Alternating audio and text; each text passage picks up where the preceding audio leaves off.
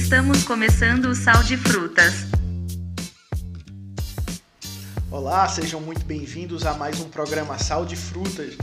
Hoje, com o tema relacionamentos, a gente vai abusar da literatura. No primeiro quadro, Lendo com os Ouvidos, a gente tem Marcelo Rubens Paiva. No quadro Pessoas Notáveis que Você Precisa Conhecer, temos Manuela Souza, uma das maiores leitoras desse Brasil. E por fim, o Diário de um Gordo Dieta dá a sua perspectiva sobre relacionamentos nesse personagem aí caricato que a gente vai acompanhar durante esse tempo. Então, escuta juntinho, chega junto e vamos lá que esse é o Sal de Frutas. Lendo com os ouvidos. O Homem Ideal de Marcelo Rubens Paiva. A respiração dela se descontrolava quando ele comandava as reuniões semanais. As mãos tremiam quando ele aparecia de repente ao seu lado na máquina de café e nunca tinha trocado. Ela prontamente emprestava as moedas. Depois voltava para sua baia e se perguntava se não teria sido demasiadamente solícita. Às vezes, quando coincidentemente subiam no mesmo elevador para o escritório, o mundo parava. Era a viagem mais longa de um prédio de dez andares. No andar da firma, cada um para o seu lado. E ela lamentava não trabalharem perto do céu para a viagem do elevador durar a eternidade. Ouvia dizer no happy hour que ele era um galinha e catou algumas estagiárias, secretárias e duas advogadas. No analista, perguntou se aquela paixão que nascia pelo chefe não era uma óbvia transferência de piano. Tudo nele era perfeito. Atencioso e solteiro. A gravata que combinava, o sapato sempre engraxado, a caneta Montblanc reluzente, o Rolex no pulso como um executivo para seus padrões de bom gosto. Inteligente, rápido, poliglota, sabia usar o pretérito mais que perfeito com precisão Costumava passar os fins de semana fazendo o quê? Velejando, claro. A paixão aumentava, sufocava. Insônias, análises minuciosas de cada e-mail trocado profissionalmente, de cada comentário solto em reuniões, para desvendar se ele também sentia algo por ela. Até que decidiu procurar um milagreiro que anunciava em folhas coladas nos postes de luz da marginal garantindo que por um preço barato conseguia enlaçar qualquer paixão não correspondida. Ela confessou todo o seu desespero apaixonado para o mago de moletom e camisa do Corinthians, que atendia numa portinhola de uma galeria do centro. Nada a perder, né? A consulta durou 15 minutos. Ele lhe deu apenas uma porção em gotas, num invólucro sem nada escrito e sem data de validade, e disse: Coloque 10 gotas no café dele e terá seu homem garantido até o fim dos dias. Charlatão? Toda pinta, mas cobrou apenas 10 reais pela consulta. O veneno já incluído. Exigiu que retornasse em dois meses. O plano foi traçado. Ela sabia do horário em que o metódico chefe passava pelas baias e como era o seu café. Postou-se ao lado da máquina com as moedas na mão quando ele se aproximou, ela enfiou as moedas, colocou não 10, mas 20 gotas no copo que a máquina despejou. O chefe então a cumprimentou, descobriu-se sem troco e ela ofereceu seu café recém-expedido. Ele recusou. Ela insistiu. Ele tomou. Não sentiu nada e partiu para sua ronda. No dia seguinte, ela recebeu e-mails confusos dele, como de um bêbado em transe. Não respondeu. Então, ele apareceu na sua baia com um bombom ficou ao seu lado e se esqueceu do que ia perguntar e também lhe dar o bombom. No dia seguinte, a convidou para um almoço, no hotel, com vista para a cidade. Enquanto subiam para o restaurante, ele apertou outro andar, segurou na sua mão. Desceram antes num corredor cheio de portas e quartos, tudo calculado. Reserva já feita, chave no bolso, abriu a porta, entraram. Foi o melhor sexo de suas vidas, confessaram. Os encontros se tornaram diários. Jantares entraram para a agenda. Almoçavam, jantavam, transavam. Surgiram as caronas. Ele a pegava de manhã e levava à noite. Primeiro foram flores. Vieram perfumes franceses, anéis, colares, relógios. O chefe mudou a mesa dela para sua sala. Dizia que não conseguia mais ficar um minuto sem olhar para ela por perto. Beijaram-se em todos os cantos. Ligava-lhe de madrugada só para ouvir sua voz. E nos fins de semana, lá ia ela viajar e vomitar com o balanço do mar. Grudados não havia mais folga. Ele se mudou para a casa dela. Tomavam banho juntos, liam os mesmos livros, jornais, revistas, ouviam as mesmas músicas. Não cabiam mais flores no apartamento, joias nas gavetas, relógios no pulso. Até no cabeleireiro ele ia e esperava, lendo revistas femininas antigas. Se saía com as amigas, ele ia junto.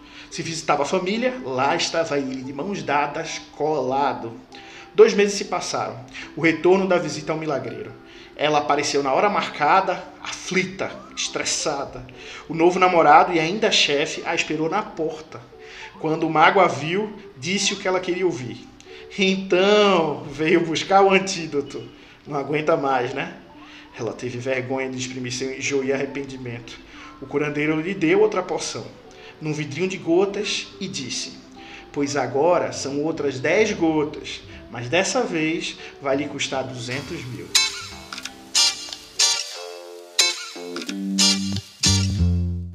Pessoas notáveis que você deveria conhecer. É, minha gente, bem-vindos ao Sal de Frutas, mais uma edição aqui com vocês. Eu sou Ed Vanderlei e hoje a gente vai começar com o quadro Pessoas Notáveis que conheço e que você também deveria conhecer. Pois é, nesse clima de ideais, literaturas e relacionamentos, ninguém melhor que a convidada de hoje. Ela que entende tudo de mundos fictícios, idealizações é jornalista, empreendedora, agitadora cultural e guia espiritual de leitores e espectadores no mar de ócio que nossa mente se desvenda. Falando com a gente diretamente do Rio de Janeiro, é Manuela Souza. Manuela, bem-vinda, obrigado por participar. Nossa, que descrição, fiquei até honrada. Ô, Manu, conta pra gente como é gastar metade do salário, salário em livros e assinaturas de streaming, a outra metade em cerveja e morar no Rio de Janeiro, que tem um metro quadrado mais caro do Brasil. Me conta como é essa mágica. Não tem mágica, é não ter vida social mesmo. A vida social acabou. Vai tudo pro Amazon. Ainda bem que a gente está na pandemia, senão realmente não teria vida social. Por favor, pessoal, vamos interditar essa pessoa. A pessoa disse, ainda bem que estamos na pandemia. Liguem para Bolsonaro, que achamos a garota propaganda. Vamos, por favor. Já pensou? Pelo amor de Deus, uma coisa. Essa idealização da literatura, ela não atrapalha na vida real? Tipo, não há mais frustração quando se acostuma com essa vida imaginária que os livros trazem?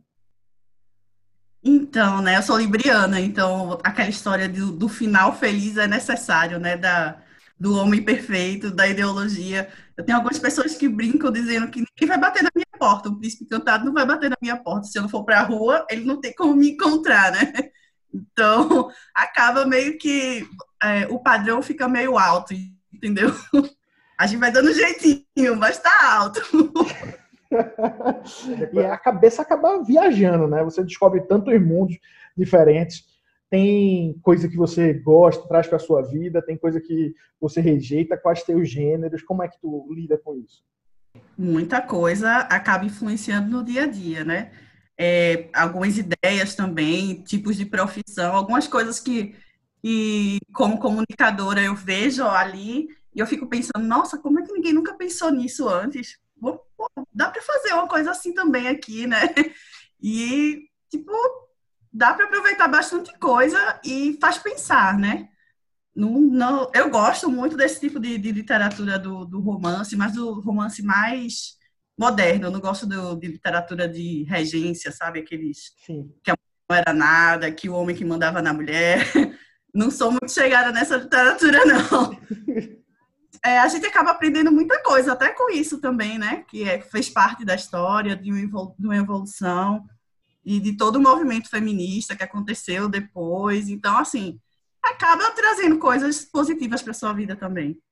É, é, isso pode ser considerado um vício, né? Tu já passou por algum perrengue por conta desse vício? Ou já teve gente que você conheceu por conta dele?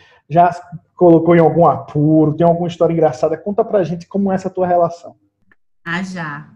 Eu chorei no, no metrô lotado do Rio uma vez, estava lendo Quem é Você, Alaska? oh. John Green. Nossa, mas eu tava chorando. E teve uma hora que eu tava meio que soluçando e eu parei assim para olhar para cima e tinha um monte de gente olhando para mim, tipo, que doida, que mulher é essa? eu parei de ler em metrô, sabia? não leio mais em metrô, não leio mais em público. Tu tava chorando por quê, rapaz? Alguém tinha morrido no livro? Era, tipo isso. Era muito triste. Mas chorei litros. Mas eu choro com qualquer comédia romântica, sabia? Mas Todo, ninguém, todo ninguém chegou assim pra dizer. isso. Mas ninguém chegou, não, assim, tipo, senhora, você está bem?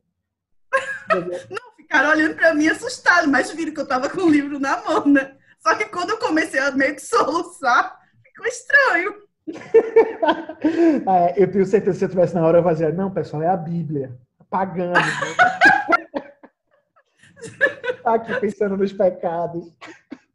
Não, o perrengue é financeiro mesmo, né? Você sempre quer comprar mais, sempre quer investir mais, você não para de receber é, mensagem no seu telefone, no seu, no seu e-mail de promoção imperdível. Eu fico louca, eu quero comprar naquela hora. E, fa, e fa, o, o melhor é assim: tem um brinde. Às vezes é um marcador de página, mas eu quero aquele brinde, entendeu? Esse é meu perrengue pessoal. Pessoal, vocês estão vendo, né? Para poder fazer com que Manu gaste dinheiro com vocês, basta oferecer marcadores de página. São exatamente. 8 centavos. 8 centavos o marcador de página. Manu, se tu tivesse que morar dentro de um livro, que livro seria? Nossa, vários. Eu acho que eu moraria dentro de todas as poesias do Manuel de Barros. acho maravilhosa a forma como ele é, interpreta a natureza. Acho tudo muito incrível. Ficar em contato com essas histórias e essas coisas de, de idealização, como a literatura traz, como o romance traz, é, não é também fazer com que a pessoa fique presa numa época da vida ou num, num, num tipo de vida.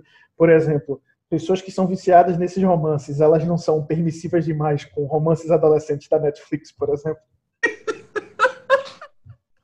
Acho que, um, acho que faz sentido, tá ligado uma coisa com a outra. Eu também gosto de filmes profundos, mas quem não gosta de uma comédia romântica? Quando vê isso, o Manu já tem a, a tatuagem de Noah Centineo já. Lá, O rei do Netflix, pô. Ô, Manu, mas conta pra mim, tu é daquele tipo que é, como é que eu posso dizer, ciumenta com tuas coisas, tu empresta, e é do tipo que, que rouba também livro dos outros, não devolve, como é que é? Eu, eu empresto, não tenho, tenho apego, não. Na verdade, eu cuido dos meus livros, mas eu empresto sem frescura. Eu empresto e eu sei com quem tá cada um. Tem livro que tá na casa de gente há mais de ano, mas eu sei que tá lá, entendeu? Um dia eu vou cobrar. É, mas tu, tu, fa, tu anota, faz uma agendinha para poder depois mandar. Não, de memória. Minha memória é boa. Não me faça raiva, não, que eu vou lembrar para sempre. e se apodera E eu devolvo também. Hã? Devolve? Não se apodera do livro dos outros, não. Já aconteceu de eu me apoderar sem querer de um livro, porque Sem era de um amigo meu, o namoro acabou, e eu não tinha contato mais com a menina. Aí eu vi no Instagram que ela estava vendendo uns pães e que ela entregava na casa das pessoas. Eu fiz um pedido do pão, devolvi o livro dela, ela postou super agradecida. Meu Deus, voltou para casa, meus filhinhos. Mas eu queria eu tava preocupada com aquilo. Ai, calma, tu pediu pão para poder devolver o livro. Pedi o pão para devolver o livro. Manu, se você tivesse que recomendar que todos os seus amigos lessem apenas um livro, que livro seria esse? Um livro que você, Eu- você dissesse Eu assim, recomendo para todo mundo um livro que eu comprei achando que era um suspense. E comprei porque eu não conhecia a editora e eu fiquei louca, né? Nossa, que editora é essa? Eu quero ver qual que é. Comprei o livro. Quando eu vi, era um puta romance. é, em queda livre. Eu acho ele lindo. Ele, ele tem uma história de suspense, ele, ele tem profundidade, os personagens são impactantes e a história é incrível. O texto é maravilhoso, eu recomendo para todo mundo. Todo mundo que me pergunta, ah, lê esse. Então, tem uma página nesse texto, pessoal, que fala sobre o ato de se apaixonar. Eu dizia que é, a pessoa se apaixona de uma forma diferente das outras. Ela descreve da, da seguinte forma: Não foi uma epifania não foi uma epifania lenta, nem uma consciência de que eu estava apaixonada sem nem ter notado. Foi repentino como um raio, tão violento e assustador como mergulhar de cabeça saltando de um arranha-céu. Eu não tinha caído, não, eu estava em queda livre, desabando num abismo e esperando encontrar o chão lá embaixo. Nem sequer me deu o trabalho de me preparar para o impacto, porque o pouso seria inevitável. A gravidade me puxava para baixo, acelerando minha descida. Cada vez mais rápido eu caí no amor, sem esperança de conseguir me segurar a lateral do prédio e me proteger. Quando a calçada apareceu, coberta por decepções amorosas e expectativas frustradas, esperei pela dor do impacto. Meus braços não se debateram, minhas pernas não entraram em movimento. Com aceitação e desapego, esperei a batida, os ossos rachados, o impacto da carne no concreto quando o amor, aquela força terrível, destrutiva e imóvel, destruísse cada átomo e partícula do meu ser. Assim, quando a batida aconteceu, quando eu me choquei com força na percepção de que amava a Flynn, ela roubou meu fôlego e quase me fez parar de cantar. Fiquei surpresa por não me despedaçar. Olha aí, essa é em queda livre. É esse mesmo? Conta um pouco pra gente dessa história e por que você acha que todo mundo deveria ler. Então, é, é uma história que tem um, uma narrativa de um trauma. Essa menina viveu um trauma, a mãe dela foi morta na, na frente dela. E, e ela acabou sendo criada por um pai que não queria, que não gostava dela. E já na universidade, ela conhece esse esse carinha que ele é cantor e ele começa a botar ela no mundo da música e tal. Aos poucos ela vai se apaixonando por ele, mas ela não queria se apaixonar, entendeu? Ela era meio alma, espírito livre e tal. E aí ele faz de tudo para conquistar ela, e é nesse momento aí que ela percebe que ele realmente conquistou ela e tal, ele quebrou as barreiras da vida dela. E acho que é daí também que veio o nome do livro, né? Porque fala da história de se sentir em queda livre. Não achasse então, eu acho que era bem incrível. Hã? Você não achou seu flim ainda? Ah, já achei alguns. Normalmente quem lê muito sobre amor quem é justamente quem não ama, né? Quem nunca não vivencia o amor. Que danado é isso? Achei alguns, mas não era pra ser, né? pois é. Manuela... Continuo procurando. Manuela, muito obrigado por tua participação. A gente agradece bastante. Foi bem divertido aqui. É, se tiver mais recomendações de livros, pode mandar, que eu tenho certeza que a audiência toda gosta. Obrigado. Obrigada a você, Ed. Foi massa. Adorei participar desse seu projeto aí. Atenção, atenção, é hora de mais um capítulo de O Diário de um Gordo em Dieta. No episódio de hoje, relacionamentos. Grande austeróbilo, não sou micariteiro porque sou gordo. Não faria sentido ser. Afinal, a chamada micareta foi feita com um propósito único e exclusivo de se encontrar uma desculpa para agarrar pelo menos uma pessoa a cada música baiana tocada. Isso mesmo quando o carnaval já passou. Ninguém gosta de verdade de asa de águia, né? Gosta é da pré-orgia, da cafajestice, de se soltar. Não me encaixo nesse grupo pelo fato de que nos halls da vida o que vale é a primeira vista mesmo o contato visual de corpos que se atraem na dança de macacos inspirada em sexo. Depender da minha barriga de farinha láctea para competir com um playboy malhado criado com sustagem não vale nem o trabalho. Gordo é simpático porque é a forma mais lógica de desviar a atenção do sexo oposto de suas rechonchâncias. O negócio é ouvir sempre, procurar gostos semelhantes e fazê-la rir, mesmo que esteja chorando sobre o término de seu namoro. Naturalmente, ela é uma conhecida do amigo seu, né? Até porque de outra forma não aceitaria conversar ou dançar com um gordo como se visse nele uma doença ou algo do gênero. E é assim que a banda toca, só assim. Dançar, por exemplo, não é uma boa ideia de primeiro encontro. O gordo tem que sair para jantar e pegar um cinema. Porque assim ele pode tecer comentários bonitos, se mostrar interessante, pagar de quem tá fazendo dieta quando na verdade quer esconder o medo do valor da conta daquele lugar bacana. E de quebra não paga mico, né? É melhor apostar nisso do que na surpresa de passinhos treinados na frente do espelho de casa que nunca dão certo em público. Não tem aula de dança certa. Relacionamentos são ainda mais difíceis quando são mantidos por nós cheguinhos quem está com a gente nunca se convence que você virou o pescoço para ver uma torta de chocolate. E não as pernas de uma porto-riquenha que passava no calçadão de Ipanema. Ciúme a flor da pele, sempre. É por esses detalhes que todos esperam que um gordo se relacione com uma gorda. Ponto. Sejam felizes em todas as suas escolhas gordurosas, com seus filhos rechonchudos, infartando antes dos 40. É, não falam, mas pensam. E para alguns esse é o natural. O resultado da falta de opção. Gordos e magras, aliás, são os negros e brancas do século XXI. E a sociedade não está pronta para relacionamentos mistos. Nunca teve. O casal fica sujeito à reprovação generalizada já saí de mãos dadas com uma magra muito bonita e quase fui alvo de acusações de abuso ou algo do gênero. Parecia certo e eu me sentia o máximo, sabe? Seguia aquela velha lógica de seleção natural que nos faz animais. Aquele desejo inconsciente de não passar uma carga genética fodida de sofrimento para os meus filhos. É, foi bom enquanto durou. Hoje ela tá com um primo meu, sobre a velha máxima do não tem cérebro, mas também não tem barriga. Eu não tenho tipo ideal de mulher. Nenhuma descrição de belos espécimes gregos saídos dos mais ardilosos filmes pornográficos. Não sou muito exigente, convenhamos, nem poderia. Tenho sim um desejo incontrolável de namorar uma nutricionista. Elas têm um jeito de querer cuidar da pessoa com carinho especial. E já passei por isso, são belas, né? Além do mais, convenhamos que um gordo namorar uma nutricionista, na prática, é a melhor transação de custo-benefício possível. O problema é que encontrar uma nutricionista que se atraia por gordos é quase tão difícil quanto encontrar um ginecologista heterossexual e satisfeito. Do tipo que não chegue para a esposa e alegue dor de cabeça, quando na verdade está pensando: se eu vir mais uma na minha frente hoje, enlouqueço.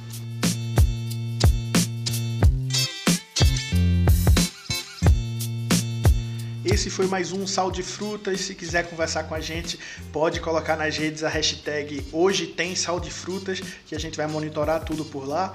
E é isso, pessoal. Que seu dia seja incrível, mas perca de longe para os amanhãs que estão por vir. Tchau!